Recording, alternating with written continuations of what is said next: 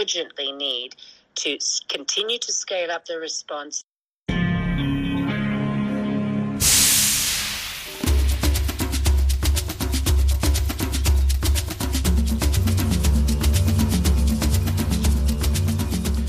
Hii ni idhaa ya Kiswahili ya Sauti ya Amerika, VOA, ikitangaza kutoka hapa Washington DC. Jina langu Harrison Kamau na mimi ni Sandei Shomari, ni kukaribisha katika matangazo yetu ya leo Jumanne, Februari 14, 2023, ikiwa ni siku ya Penanao, Valentines Day. Tusikia kupitia redio zetu shirika za FM kwenye eneo zima la maziwa makuu na Afrika ya Mashariki, pamoja na kwenye mtandao wetu wa VOA swahili.com. Karibuni.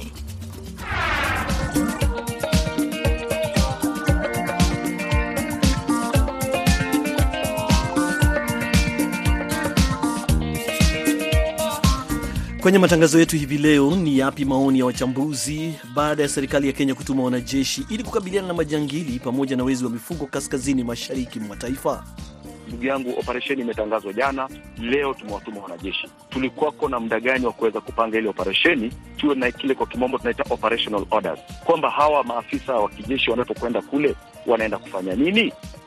Na katika taarifa nyingine, maombi ya kitaifa yakiongozwa na rais wa Kenya William Ruto yatafanyika ili kuomba mvua wakati ukiwa na hatari ya baa la njaa kutokana na hali ya ukame uliopo nchini humo. Hivyo ni vidokezo tu vya baadhi ya tuliokuandalia hivi leo, lakini kwanza mwenzangu Sande Shomari atakusomea habari za kimataifa.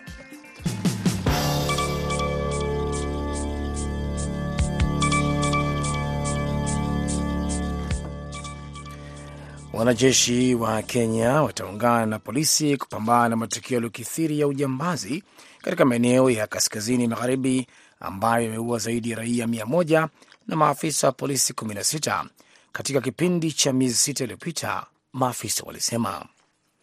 Rais William Ruto ameahidi kurejesha usalama katika maeneo yenye ukame yaliyo mpakani na Uganda, Sudani Kusini na Ethiopia, ambako wizi wa mifugo uliokithiri umechochewa na kuenea kwa silaha za rashasha.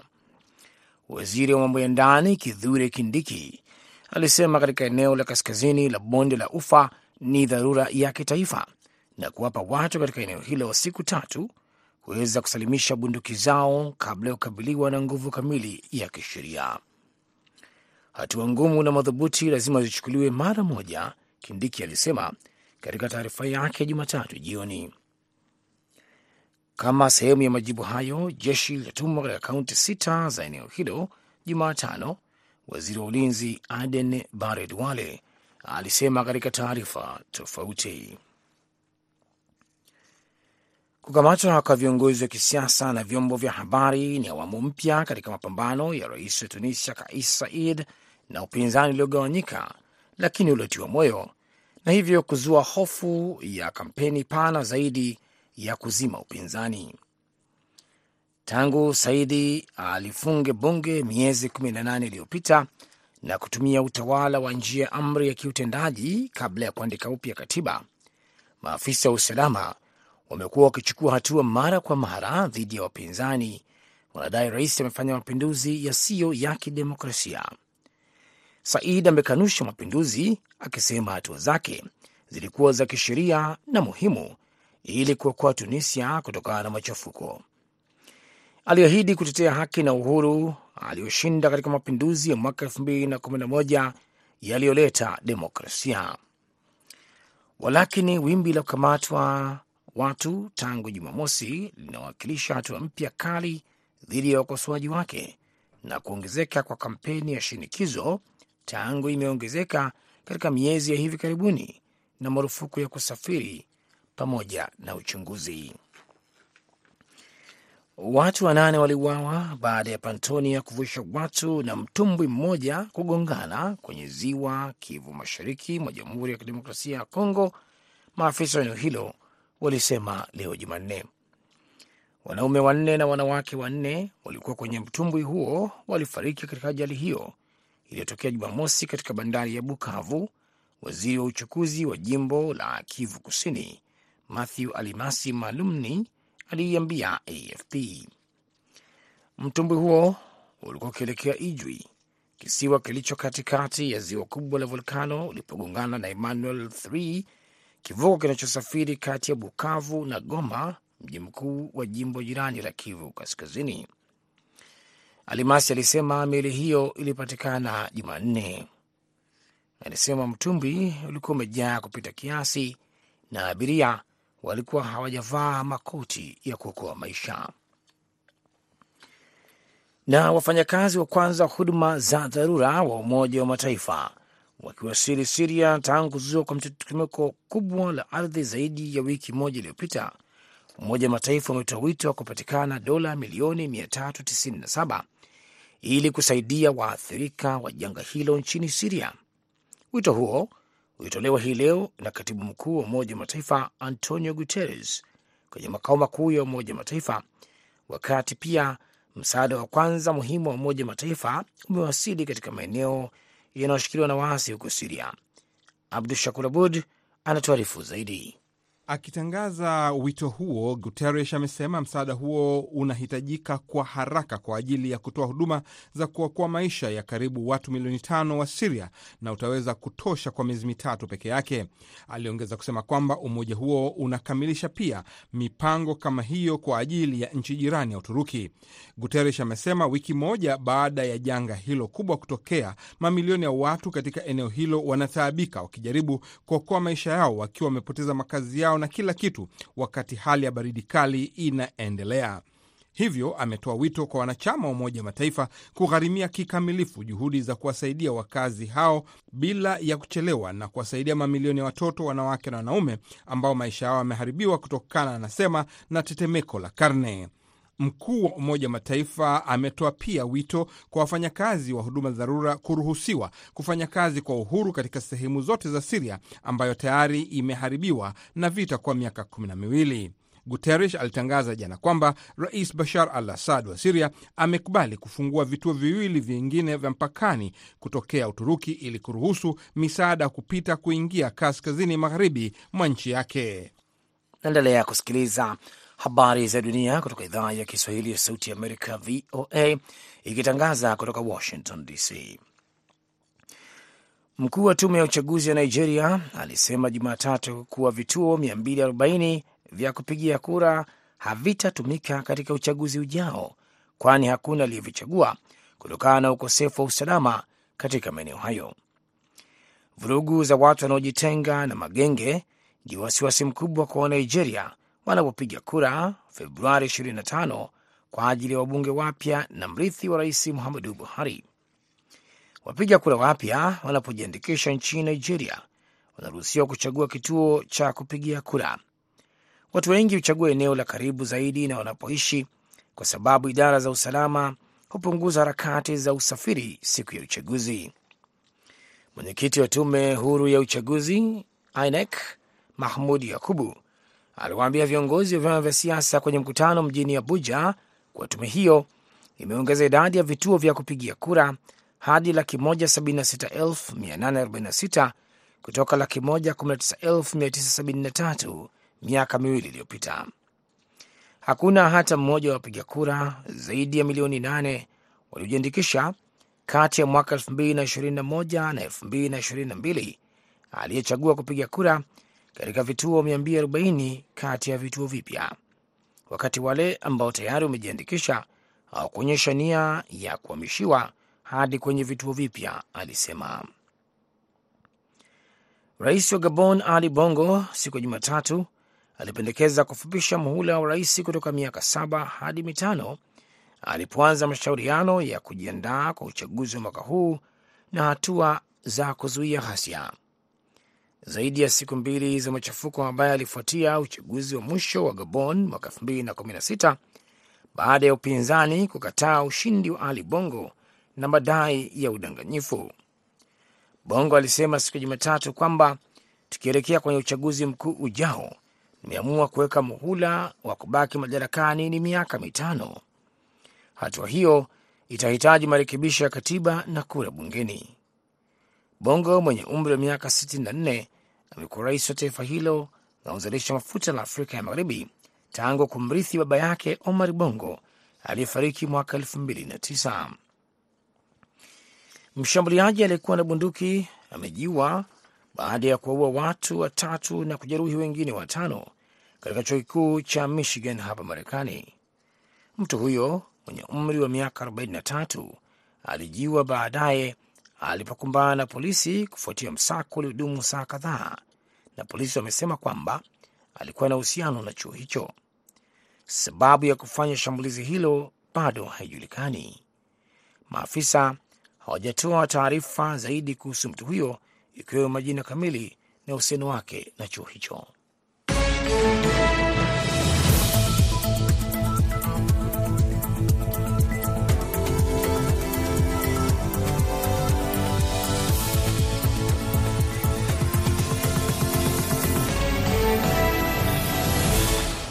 Unaendelea kusikiliza idhaa ya Kiswahili ya Sauti ya Amerika moja kwa moja kutoka Washington DC.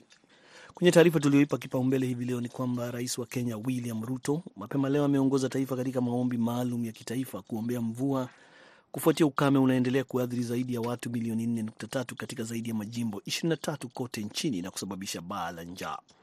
Hayo yanaendelea wakati serikali yake ikiamua kuendelea kusambaza misaada zaidi ya chakula ili kukabiliana na baa hilo, huku wafugaji katika maeneo kame wakikadiria hasara kubwa.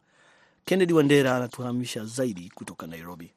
Kushindwa kuwapo kwa mvua nchini Kenya kumesababisha ukame mbaya zaidi kuwahi kushuhudiwa katika kipindi cha miongo minne, na athari hiyo imewasababishia wakulima na wafugaji kukadiria hasara chungu nzima, huku pakiwapo na hofu kuwa huenda Kenya ikashuhudia uwezekano wa msimu wa tano wa mvua kukosekana.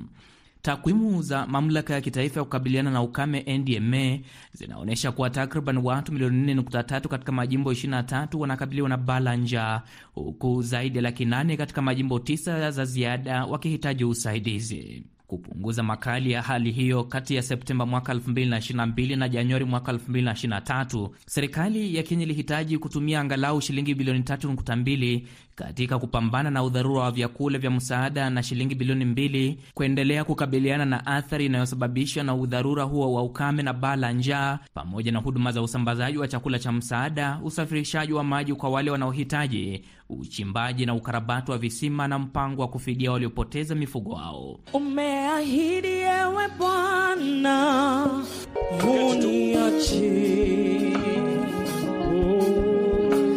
hadi mwisho wa dahari, ulisema.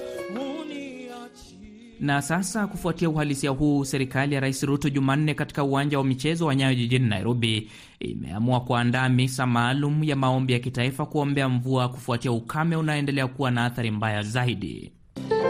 Kijito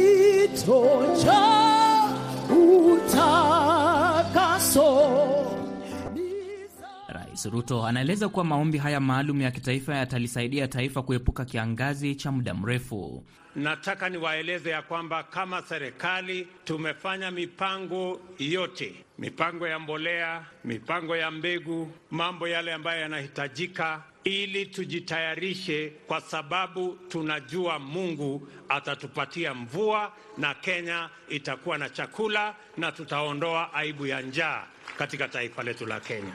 Idara ya utabiri wa hali ya hewa nchini Kenya imetabiri kuwa huenda kukashuhudiwa mvua yenye kiwango cha chini hadi wiki ya tatu ya mwezi wa Machi, inayoashiria kuanza kuwapo kwa msimu wa muda mrefu hadi mwezi Mei, lakini itakuwa chini ya wastani kote nchini Kenya. Tayari zaidi ya mifugo milioni 2.5 wameangamia kutokana na takwimu za serikali na inahofiwa kuwa bila serikali kuongeza marudufu juhudi za usaidizi, hali inaweza kuwa mbaya zaidi kabla mvua ya kiwango cha chini kujiri. Peter Abwao, mojawapo wa maafisa wa shirika la Msalaba Mwekundu nchini Kenya, anaeleza kuwa kukosekana kwa mvua kutakuwa na athari kubwa mno. Uh, tutazidi kukuwa na athari katika uzalishaji wa chakula na pia, yani haitaweza kusaidia kupatikana kwa zile nyasi ama pasia za kulisha mifugo. Kwa hivyo hiyo inamaanisha tu kwa ufupi kwamba baa la njaa litaendelea Kenya. Kenya ni miongoni mwa nchi za upembe wa Afrika kama vile Somalia, Sudan, Sudan Kusini, Ethiopia, Eritrea na Jibuti zilizoathirika sana na ukame mkali ambao umeacha mamilioni ya watu wakikabiliwa na uhaba mkubwa wa chakula na hatari ya utapia mlo. Haya ni kwa mujibu wa ripoti ya muungano wa wataalamu wa utabiri wa hali ya hewa katika nchi za upembe wa Afrika. Kennedy Wandera, Sauti ya Amerika, Nairobi.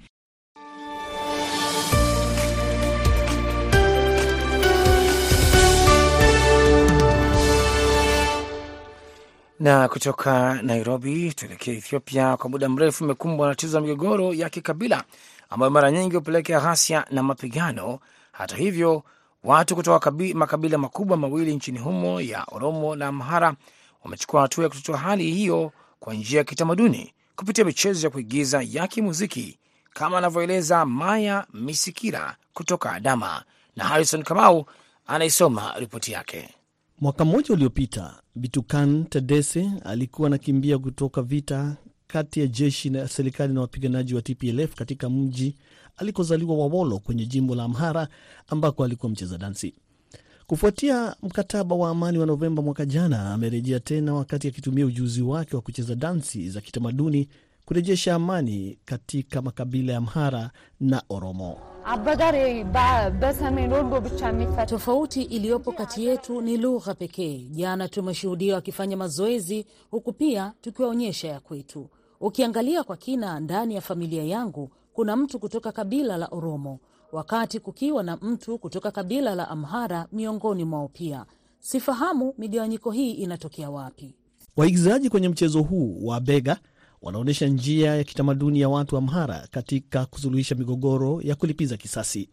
Kupitia mchezo wa bega, wazee pamoja na wanawake huomba msamaha kwa niaba ya waliokosea. Teshfahun Asefa ni kutoka chumba cha mawasiliano cha Wereda. Kwa sasa hivi, kutokana na serikali kushindwa kurejesha amani na usalama, watu wanasuluhisha migogoro kupitia abegar. Kuna mauaji mengi yanayoendelea kwenye eneo letu, lakini tunapotumia mfumo huo yanakomeshwa. Wacheza lansi wa Roma hufanya dansi yao ya gada, ambapo wanawake kutoka jamii hiyo huomba wazee watatue mizozo kwa kutumia kijiti maalum kinachofahamika kama sinki.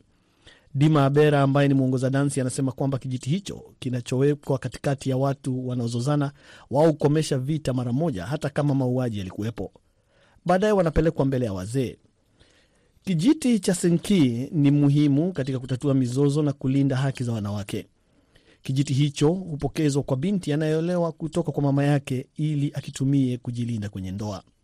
Kuheshimu utatuzi wa migogoro kwa njia ya utamaduni ni muhimu, kama anavyosema msanii Yifru Gobena. Anasema kwamba hilo linaonyesha vizazi vya kesho kwamba tunaweza kutatua mizozo yetu kupitia mashauriano, suala ambalo vijana wengi wa Ethiopia wanaonekana kukubaliana nalo.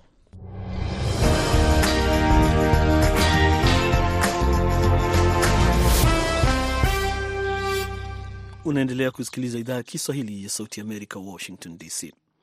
Hisia mseto zimeendelea kutolewa kufuatia hatua ya rais wa Kenya William Ruto kuagiza jeshi na polisi kuanza operesheni ya pamoja ili kuwapokonya silaha na kukabiliana na wezi wa mifugo katika kaunti kadhaa za eneo la kaskazini mwa taifa ambako maafa yameendelea kushuhudiwa kwa miongo kadhaa sasa, licha ya kauli kali za mara kwa mara kutoka kwa maafisa wa serikali. Kuhusiana na hilo, mwenzangu BMJ Mridhi amezungumza na mtaalamu wa maswala ya usalama nchini George Msamali, na kwanza akamuuliza kama anahisi hatua hiyo italeta suluhisho la kudumu kwa mzozo huo. Operesheni ya kijeshi peke yake ama operesheni ambazo tumeshuhudia katika maeneo haya ambayo yamehusisha wanajeshi na vitengo vya usalama hayajazaa matunda yoyote. Maanake hali ni ile ile, kwamba tunatumia mbinu ambayo imetumika hapo awali na tukaona kwamba hii mbinu, mbinu haijafaulu, na kisha baadaye tukishaona wanajeshi mambo hali ikirejelea pale pale, basi tunazidi kuitumia ile ile mbinu ambayo ni mbinu ambayo haijasaidia. Kwa hivyo kupeleka wanajeshi tu sio suluhisho. Lakini pia nimeona kwenye mitandao ya kijamii na baadhi ya magazeti, vyombo vya habari hapo Kenya vikiripoti kwamba eh, kuna watu wana wasiwasi kwamba operesheni kama hizi zinapoanza kunakuwa eh, pia ni nafasi inatolewa kwa wale ambao wanapenda ama kwa njia moja au nyingine ushiriki katika uh, yale mauaji au mashambulizi ya kiholela kwa kutumia jina la uh, serikali ama vyombo vya usalama kama ambavyo imetokea eh, wakati mwingine. Je, unaona hili linaweza kuzuilika? Kwa sababu kuna kipindi ambapo ilielezwa kwamba wakati operesheni zinafanyika eh, basi watu wengine waliumizwa na wengine eh, kwamba inaelezwa kwamba hata waliigiza eh, kwamba wanaumizwa ili nao jeshi kama hilo liondoke. Tuma kama hizo zimekwepo, na ingawa tunasema ya kwamba ni shutuma tu kwamba ni visingizio ili jeshi liweze kuondoka, mimi mwenyewe nilihudumu na nakubali ya kwamba kuna ukweli nyuma ya maswala, ya madai kama hayo, Maanake kama hivi sasa, ndugu yangu, operesheni imetangazwa jana, leo tumewatuma wanajeshi. Tulikuwako na muda gani wa kuweza kupanga ile operesheni, tuwe na kile kwa kimombo tunaita operational orders, kwamba hawa maafisa wa kijeshi wanapokwenda kule wanaenda kufanya nini? Hilo ni swali ambalo tunafaa kujiu- ku- ku- kujiuliza, maanake kwa kawaida kikundi cha kwanza cha wanajeshi ambao hupelekwa ama maafisa wa polisi ni wale wa kwenda kufanya ile tunaita uh, rek, kwenda kutafuta habari za kijasusi. Lakini mimi mtizamo wangu, ingawa tumelituma jeshi sawa, kwa kipindi kifupi, lakini ni lazima tutafute suluhisho la kudumu, na suluhisho hili tutalipata vipi? Tuangazie zaidi masuala ya umma kuliko kuangazia wale wahalifu, maanake ile focus ambayo tuko nayo katika taifa la Kenya tumeiweka sana kwa wale bandits, wale maharamia, na tumesahau ya kwamba kuna jamii hapa ambayo ina matatizo yake na haya matatizo yafaa kusuluhishwa. Hawa ambao wako katika serikali sasa wakiongozwa na rais wa nchi hiyo William Ruto wamekuwa katika serikali katika siku za awali. Unahisi hasa suala hilo la kwamba ni viongozi ambao wanafadhili baadhi ya shughuli hizi za kuvunja sheria eh, kwamba ng'ombe hawa kwa mfano wengi wao wanauzwa huko huko mjini Nairobi lakini inakuwa kwamba wakishaibiwa na ni maelfu ya ng'ombe hawajulika, hawaonekani wamepita wapi. Unahisi kwamba hawa viongozi ambao wapo kuna kitu wanachokijua ambacho raia hawajui? Jibu ni moja, ufisadi. Ufisadi ndio unawezesha mambo ambayo tunayazungumzia kuendelea katika taifa. Jambo ambalo tunasema ni kwamba hatuwezi sema moja kwa moja viongozi wanahusika, lakini ni kwamba uhalifu wa ng'ombe ama ile cattle rustling imegeuzwa sasa ikawa kwamba ni biashara ya kawaida. Ni George Msamali, mtaalamu wa maswala ya usalama nchini Kenya, akizungumza na Sauti ya Amerika.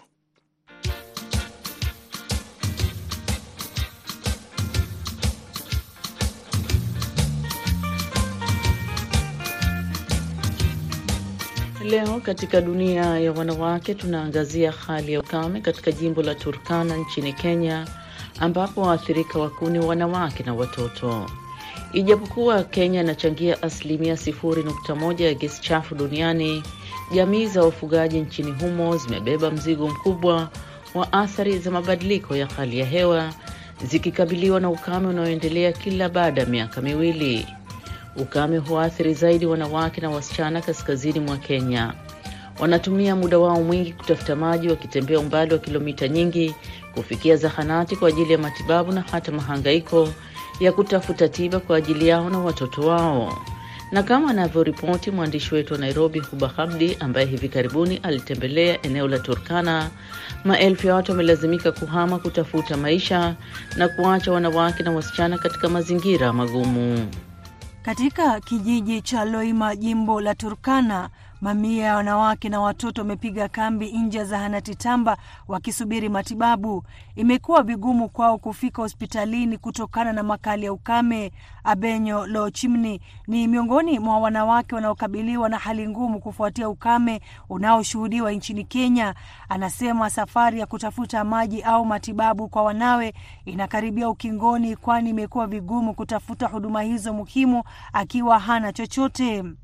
Arrayya qorraji ka qopana qotina mamten deyei teni betar. Adaka Bila huduma hizi tunaangalia watu wakifa, watoto wetu wanateseka, kwa sababu kama serikali haitoe msaada, kuna uwezekano wa kuwa na watoto wengi ambao wana utapia mlo katika jamii hii. Hatuna mifugo tena na wanyama wote wamefariki kwa ajili ya ukame. Sasa tunaishi kwa huruma ya Mungu na ya watu tu. Hali hii ni sawia kwa mama Ewoi Erpan ambaye amezama katika lindi la mawazo iwapo mwanaye mwenye umri wa miaka mitatu atapata tiba kwa wakati, huku akisubiri zamu yake ya kuhudumiwa katika kliniki Tamba iliyofika karibu naye. Ewoi anasema kina mama wamejipata katika hali ngumu, kwani wao ndio wanatafuta maji, lishe na hata matibabu ya wanao, na siku inavyozidi kusonga ndivyo majukumu yao yanazidi kuongezeka. Kangaraka aloto meya malaria edie Kliniki hii Tamba imesaidia sana jamii, hasa mtoto wangu. Naweza kupata huduma za afya karibu na nyumba yangu, na hii imenipa muda mwafaka kwenda kutafuta vyanzo vingine vya mapato kwa watoto wangu. Kawaida mimi hubeba mkaa kutoka kijijini hapa ili kuuza, ili niwanunulie watoto wangu chakula. upatikanaji wa afya utaboresha hali zetu.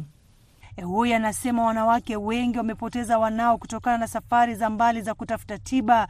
Mzigo wa kutafuta tiba mara nyingi ukiachiwa wanawake ambao hawana nguvu tena ya kutafuta matibabu. Ewoi alimpoteza mwanawe akitafuta matibabu.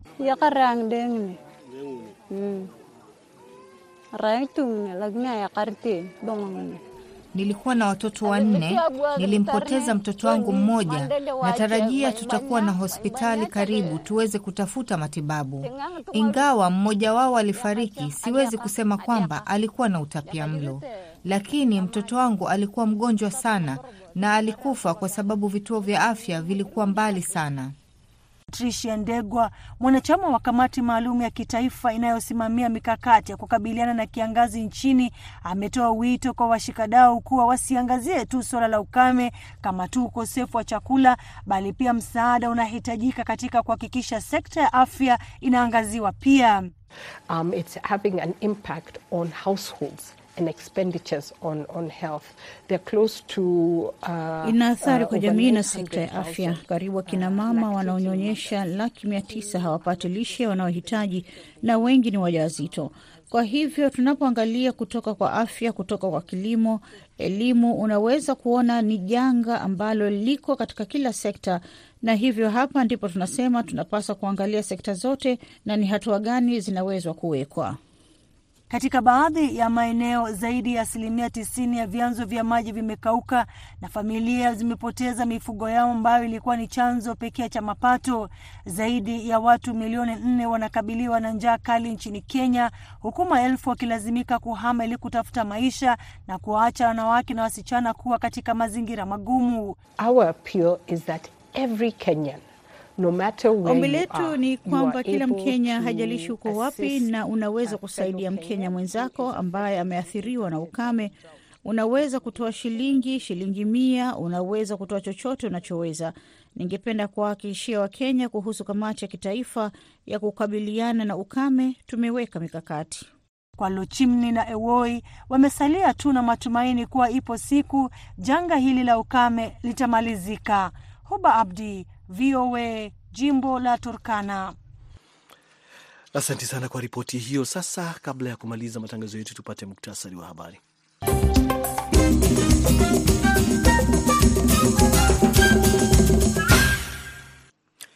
Wanajeshi wa Kenya wataungana na polisi kupambana na matukio yaliyokithiri ya ujambazi katika maeneo ya kaskazini magharibi ambayo ameua zaidi ya raia mia moja na maofisa wa polisi 16 katika kipindi cha miezi sita iliyopita, maafisa walisema. Rais William Ruto ameahidi kurejesha usalama katika maeneo yenye ukame yaliyo mpakani na Uganda, Sudani Kusini na Ethiopia, ambako wizi wa mifugo uliokithiri umechochewa na kuenea kwa silaha za rashasha. Kukamatwa kwa viongozi wa kisiasa na vyombo vya habari ni awamu mpya katika mapambano ya rais wa Tunisia Kais Saied na upinzani uliogawanyika, lakini uliotiwa moyo na hivyo kuzua hofu ya kampeni pana zaidi ya kuzima upinzani. Tangu Said alifute bunge miezi 18 iliyopita na kutumia utawala kwa njia ya amri ya kiutendaji kabla ya kuandika katiba upya, maafisa wa usalama wamekuwa wakichukua hatua mara kwa mara dhidi ya wapinzani wanadai rais amefanya mapinduzi yasiyo ya kidemokrasia. Na watu wanane waliuawa baada ya pantoni ya kuvusha watu na mtumbwi mmoja kugongana kwenye ziwa Kivu, mashariki mwa Jamhuri ya Kidemokrasia ya Kongo, maafisa wa eneo hilo walisema leo Jumanne. Basi hapo ndipo tunafika mwisho wa matangazo yetu ya leo kutoka idhaa ya Kiswahili ya Sauti Amerika, Washington DC. Kwa niaba ya wote walioshiriki katika matangazo ya leo, produsa Aida Isa, msimamizi Abdi Shakur Abud kutoka Washington. Jina langu Harrison Kamau na nimeshirikiana naye Sandey Shomari, kwa pamoja tukikutakia wakati mwema popote ulipo.